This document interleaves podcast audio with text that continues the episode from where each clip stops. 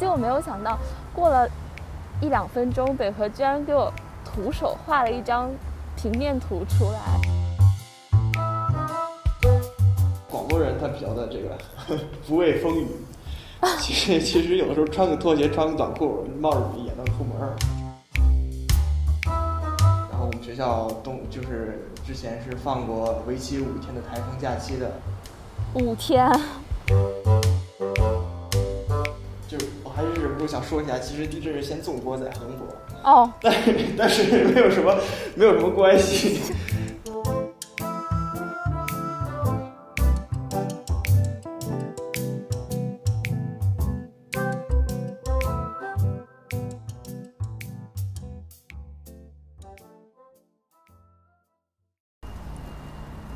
Hello，大家好，欢迎回到苏博比亚，我是安阳。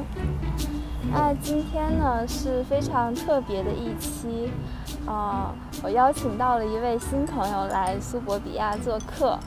啊、北河可以跟大家打个招呼，啊，大家好，大家好，我是北河。欢迎北河。那这一期呢，我跟北河其实是在这个暑假认识的，就其实非常偶然，是我在一个博物馆做实习，然后北河呢正好在那边做志愿者，中间可能也就大概一周左右有这样一个短暂的交集，但是给我留下非常深刻的印象。然后，而且大家也听到北河是一个男生，就是我们苏博比亚终于有一位男性嘉宾来做客，还是非常期待的。然后我跟他简短的了解，他现在是在念大学，然后专业是学数学。北河其实就会给我留下一个非常深的印象，就是嗯，我自己本身的文科思维，以及就是苏博比亚其实一直以来，像霍林啊、资宇，我我们都是比较偏文学、艺术、电影这方面。北河就是很理科生，他就是他的思维很神奇。我举一个例子，就是之前，呃，那个时候北河已经呃结束他的志愿者工作了，然后我需要去到一个去到他们志愿者办公室，但我不知道路，然后我就 跟北河求助，问他路，结果就是因为在电话中很不好描述，我想到的也只是可能说啊往左走，往右走，或者是怎样，然后结果没有想到过了一两分钟，北河居然给我徒手画了一张平面图出来，然后还标注说哪边是。什么青花瓷佛像，然后什么西洋画，然后再这样这样这样拐就到那边。尤其它那个门，因为在展厅里其实是一个就是跟墙壁非常隐蔽的门，是没有指示牌的。我就觉得好震惊，因为那个展可能是北河临结束那个工作前两天才刚又换过一个展，就所以我觉得。我对他那种空间思维啊，然后包括那种逻辑性，就留下了一个很深刻的印象。然后我觉得我们之后的讨论，就是这种文理的碰撞，也会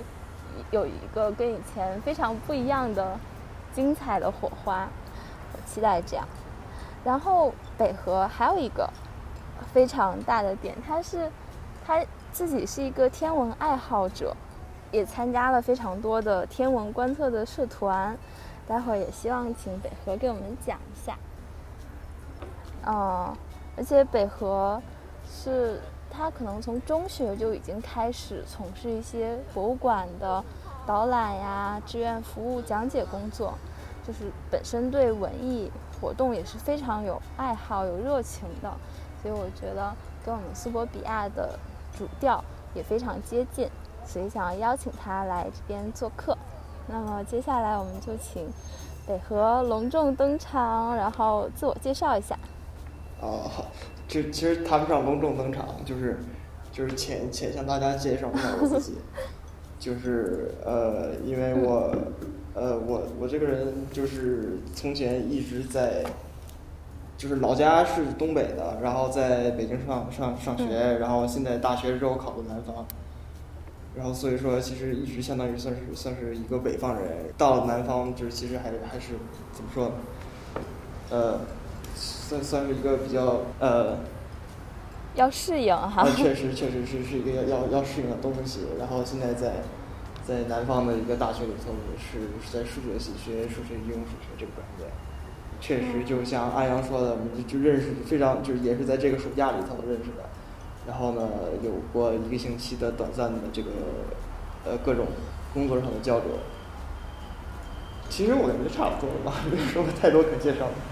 哦，没没事，就放轻松，我们就随便聊嘛。是。那北河老家是东北哪边呀？我是吉林省长春市的，我是那个长长春出生的。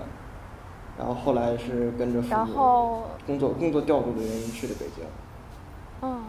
大概就是中学对对这样。中学中学中学。然后现在大学大学是在南方，大概哪个城市呢？大学是在广东上的大学，就是基本上是呃最南方了，因为在广东人眼里头，只要出了广东就是就是北方，海南也算北方。哦。对，我看过那个梗，就是说好像就一般咱们说南方都江南往下，然后广东人说的南方就是说上海是南在北方。啊，对对对对，就就不同地区的人觉得的南北方都不太一样。就比如说咱们说南方，可能觉得是长江以南就算南方了，但是什么我的一些河南同学呀，他们就说啊，那黄河，嗯，啊不是，咱咱们可能觉得呃这个黄河以南就算南方，然后他们说是哎这长江以南不应该才算南方吗？然后到到了广东这边，广东就说只有我们是南方，其他都是北方，确实都蛮有意思的。对对对，就是也是我之前从小是在北京长大，然后上大学才到台湾。其实台湾的基本的文化环境，我觉得跟福建差不多，他们方言呀，然后一些那个习俗观念也都差不多。然后我是到了台湾，我才渐渐发现说，哎。原来大家说的南方都不一样，尤其是比如说像我，可能是我妈妈影响比较深，或者是就是那种上海、江浙文化在中国，其实我觉得算是一个强势文化，所以一般大家提到南方都说温婉的江南水乡女子啊，什么或者什么吴侬软语啊，就是对南方定义都是那种很。精致很细腻的感觉，结果我到了这边才发现说，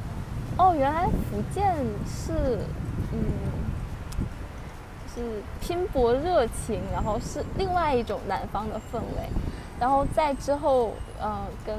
不同地方的交换生交流，就发现，哦，原来西南是另一种南方，然后，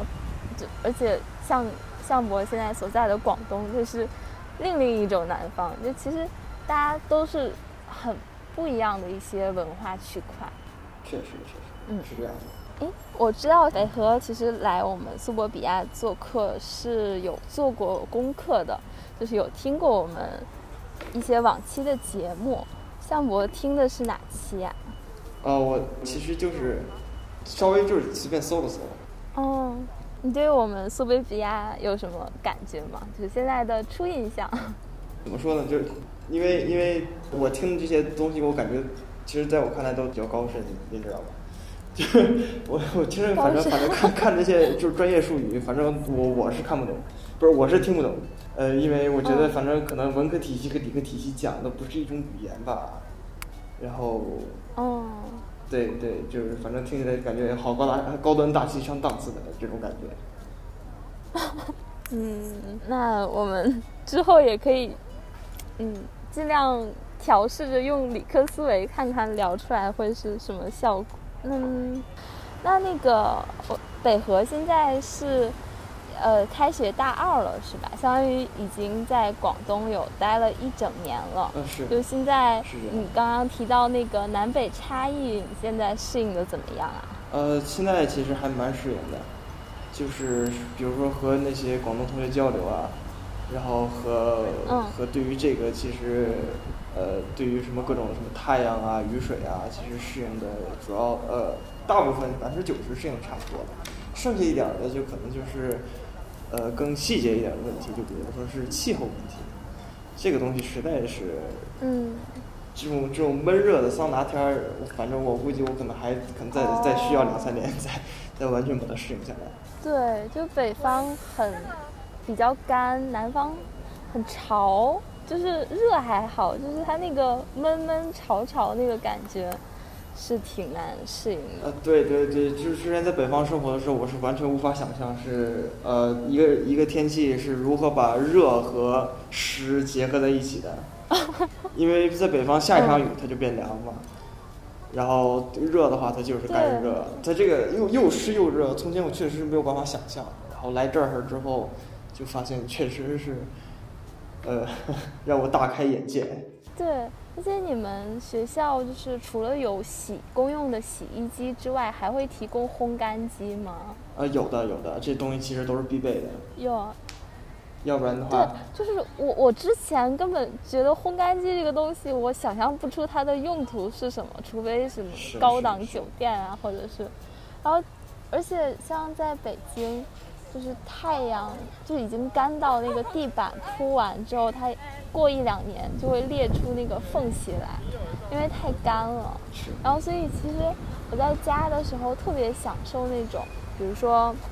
中午过后，然后洗完衣服晾到那个晾衣杆上，然后那个午后的太阳就很快，其实一个下午就能把衣服都晒干。但衣服那个那个水汽又能让屋子降一下温。就我当时还觉得说，啊，就这样自然晾干多好。而且像气候，刚刚说还有很多，我其实自己来南方很新奇的经历，一个就。又往大了说，一个是地震，一个是台风。就我在台湾第一次有感受到那种有感地震，还真的挺吓人。就是以前学地理说什么先横波再纵波，就真的清清楚楚的，就是有感知到，就挺吓人。还有台风也是，台风是第一次，就是说哦，原来还会放台风假。就是它不只是书上那个画出来的气旋，就有切实的影响到我的生活，而且这方面向博应该也是吧，就是要要很适应一下。呃，就是呃，其实，嗯，就我还是忍不住想说一下，其实地震是先纵波再横波，但但是没有什么没有什么关系。我们广广东的话。可能可能没地震会比较少一点，毕竟它没有分布在地震带上。但是这个台风确实是因为是临海嘛，它也老是从我们这儿登陆。然后我们学校冬就是之前是放过为期五天的台风假期的，就说台风这块登陆了。对对对，然后说一直在下大暴雨，然后这个风吹得特别紧。每一次就是总是在头一天晚上十点十一点的时候收到第二天的停课通知。然后就这么一天放一天，一天放一天，然后就这么一直连续放了几天假。那时候确实感觉还是闻所未闻，确实一种比较新奇的经历。那北河你们的，就是因为我们一般买饭去便利店呀什么，就是我们比如说突然宣布放台风假，大家就会一下子把那个货架都扫空。那你们的这些日常的，就是饮食方面，就是。学校会都是有安排、有储备的吗？呃，对，当时的话是那个，呃，学校宿舍有人给发了两袋双明面，但是其实吧，就这个台风在我们这儿不是，呃，那五天台风假就不是那么就一直在下，一直在下，其实它中间还是有一些空隙的。然后所以说我基本上我们好多同学就趁着这个空隙，然后出去吃饭啊、买东西啊，也就没有那么紧张吧。而且，就是你也知道，就是呃，广东人他比较的这个 不畏风雨。其实其实有的时候穿个拖鞋，穿个短裤，冒着雨也能出门。哦，对，就是他们台风天都是穿大短裤，然后穿那个人字拖，然后好像街上就我是穿那种很高筒的雨鞋。对对。嗯，就。还真的都是。我到这儿学会的也是，就是穿着拖鞋就往外走，也没有什么违和感。那还挺入乡随俗的。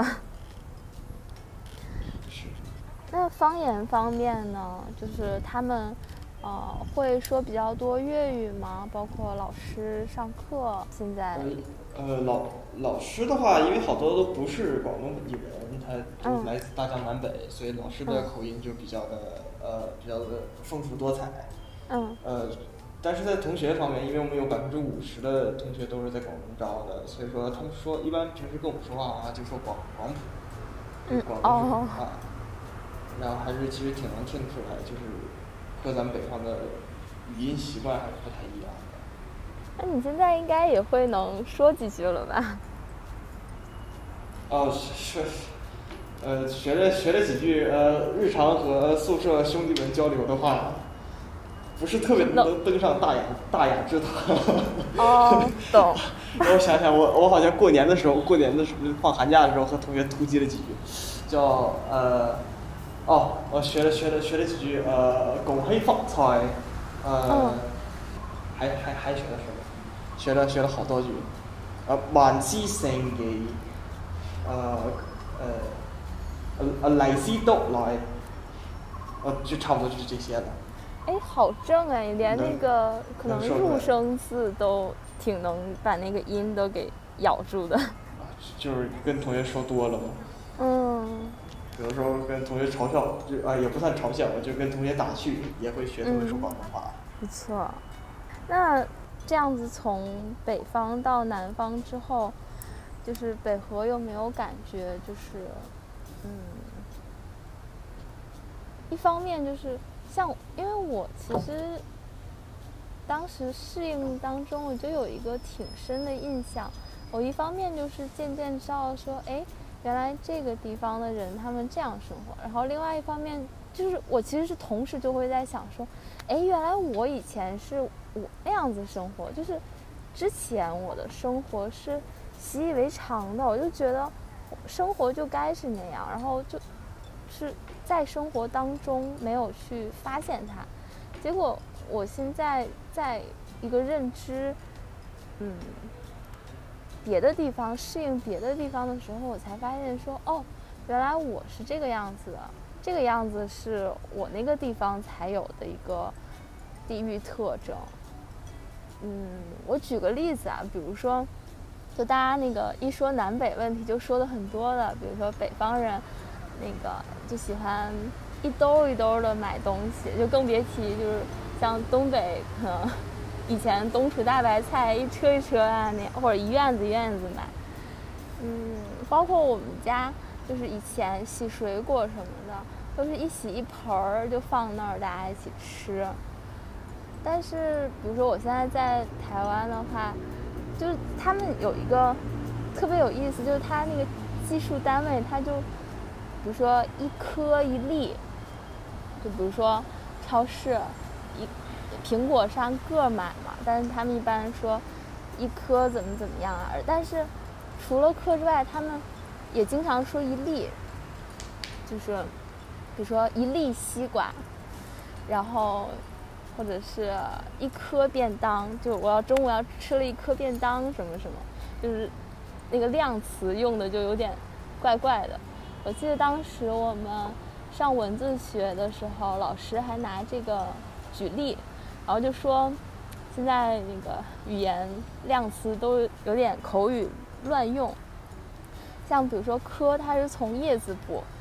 叶”是什么？“叶”是甲骨文当中是描绘首级的嘛。那其实你要说一颗西瓜，就是这个还是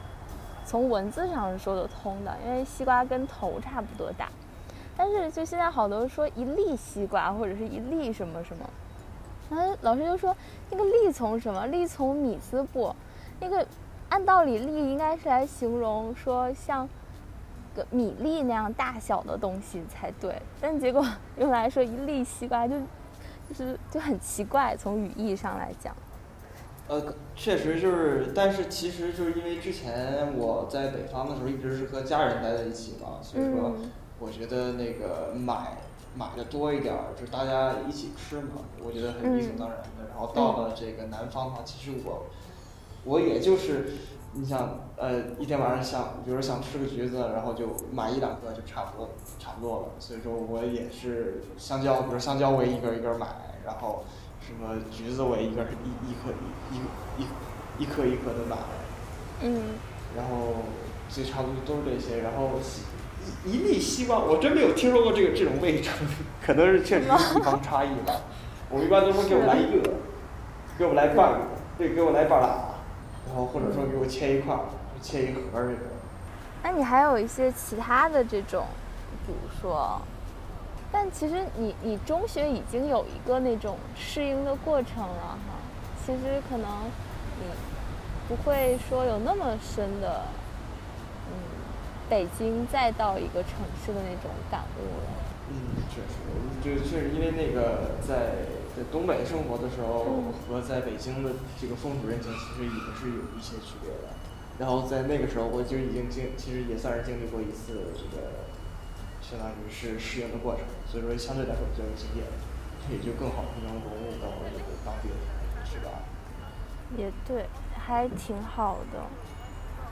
我就是觉反得正还有一个比让我比较哦震惊的事情，就是就是呃北京呃不是不是北京是住那个广东竟然没有好邻居便利店，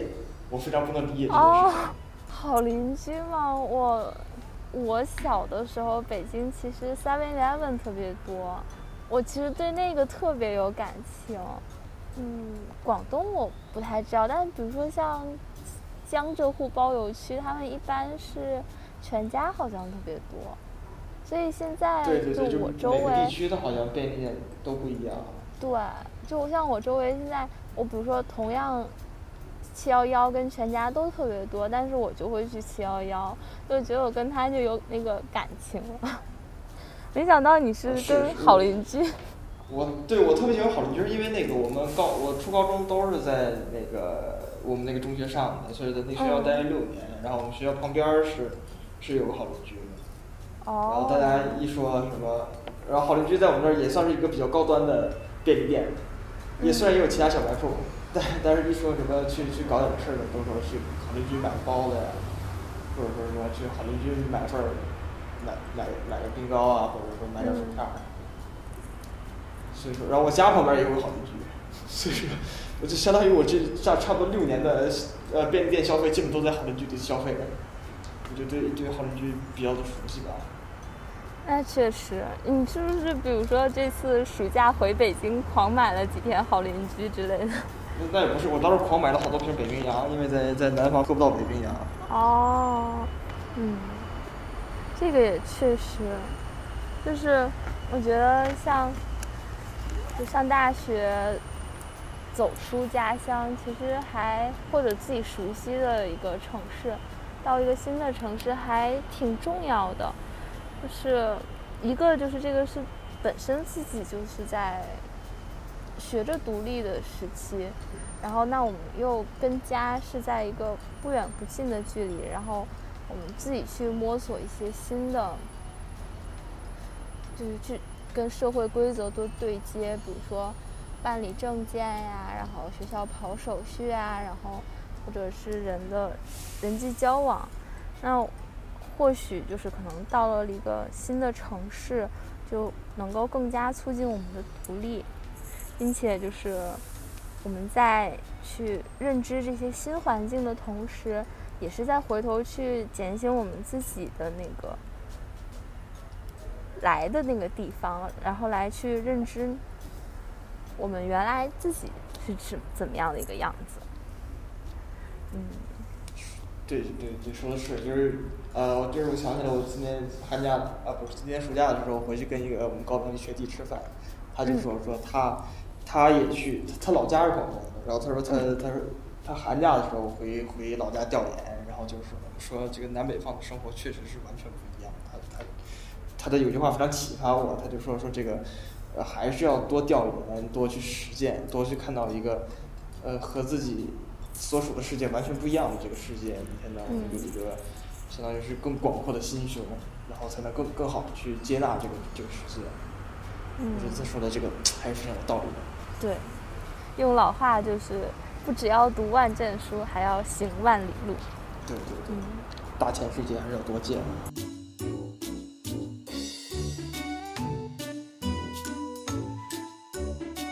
好，那我们稍稍回到正题，就是关于北河的，就是兴趣爱好天文这方面，我们其实就是有一个正在筹备中的一个播客新系列，就是想将我们苏博比亚的内容拓展到像科幻领域，比如说我们之后要一起共读一些科幻小说或者是科幻电影，然后来去用。文理不同的思维去看待这样一些作品，他看有什么互相不一样的启发。那说到科幻的话，其实我看的科幻作品应该没有很多，不过就是因为科幻，我知道它可能大家一般说起来就是有什么软科幻、硬科幻。因为硬科幻可能就是说设定的会比较严谨，然后它是走理论路线；软科幻可能是提供一个基本架构，然后是比较畅想走故事线的那种。我自己看科幻，就是那些理论啊，或者是一些很专业的一些什么物理理论，什么去描述。新科技或者是新武器，我我是看不太懂那方面的，但是它很吸引我的是，就是科幻它有点像在未来世界或者是在一个地球的域外领域，它架设了一个新的人类环境，然后去描绘一种人类社会新规则的一个产生，然后科幻它就会很吸引我，是这个新规则，它往往是。作者或有意或无意对当下社会的一个反省或者是一个反馈，就他可能是觉得当下社会有一些问题啊，或者就所以他在他的作品里架设一个怎样的空间，或者是说他他是无意识的，但是我从他架设的一个未来世界，我就会。了解到说，哦，原来我们现在的世界秩序是这样子，所以，嗯，它跟未来的一些渊源或者是一些中间的一些有可能的情节因素还是什么样的，就觉得这方面还是特别吸引我的。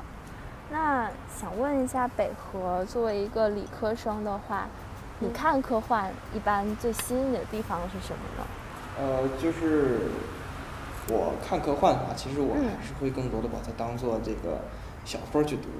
嗯。毕竟要是想看那什么正儿八经理论的话，我们专业书书里头是什么都有。嗯。所以说我其实还是更喜欢关注这个科幻小说里的这个人文关怀方面。嗯。呃，然后所以说就是我觉得科幻还有一个非常重要的一点，就是如何你能把一个非常非常科技化的一个东西。你把它写的能让所有人都看懂，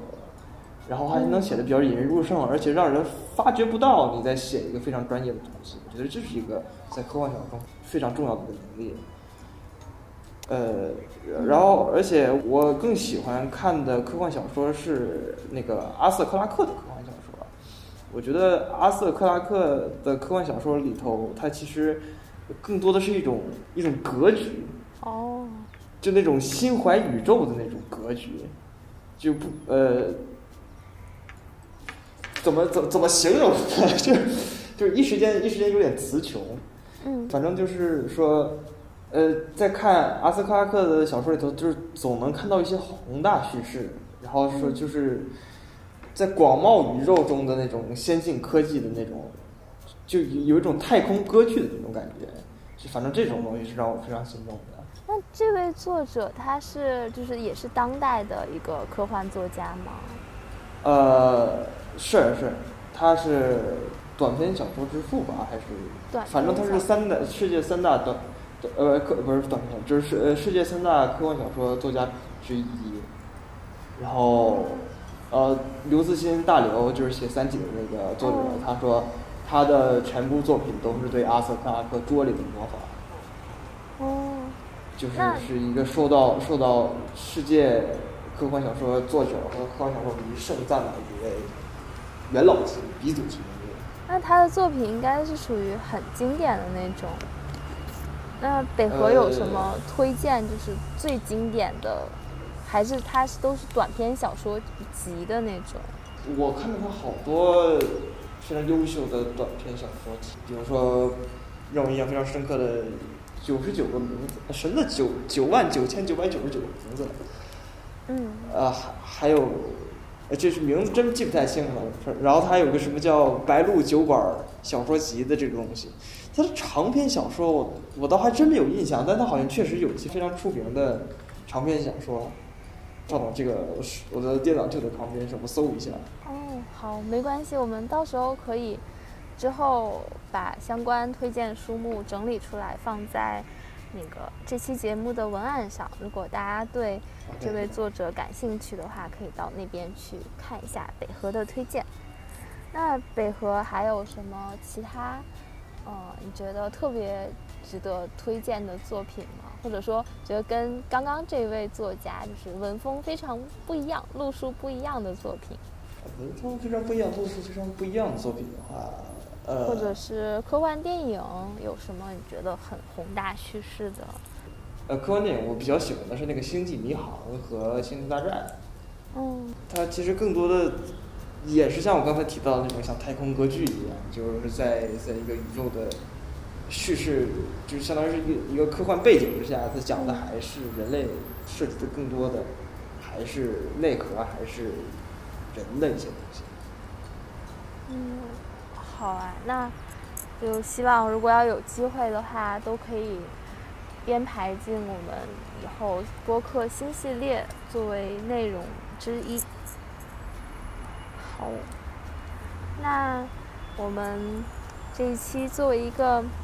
简短的预告，也是跟大家介绍一下北河这位新朋友。那么在结束之前，北河可以请北河说一说，就是对我们新节目有什么期待吗？或者说你的预期，希望达到什么样的一个效果？就是大家一起坐下来聊嘛，因为确实我的周围也都是一些都是学理的同学，然后我们的可能观点和想问题的这这个思路角度可能都比较类似，然后和现在是和一些文科的朋友们，就比如说和安阳安阳您还有还有其他的这个主持人文科的这种艺术方面的这种学生聊天聊的还是比较少的，我觉得我期待着可能会咱们这个。文科和理科的思想针对某一个同样的作品，可以就互相启发吧，然后，然后能找到一个新的角度去思考问题，或者说从从中再能升华出一些什么，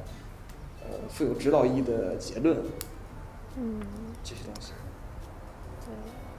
而且我觉得像前面北河提到的一个也特别好，就是他说科幻作品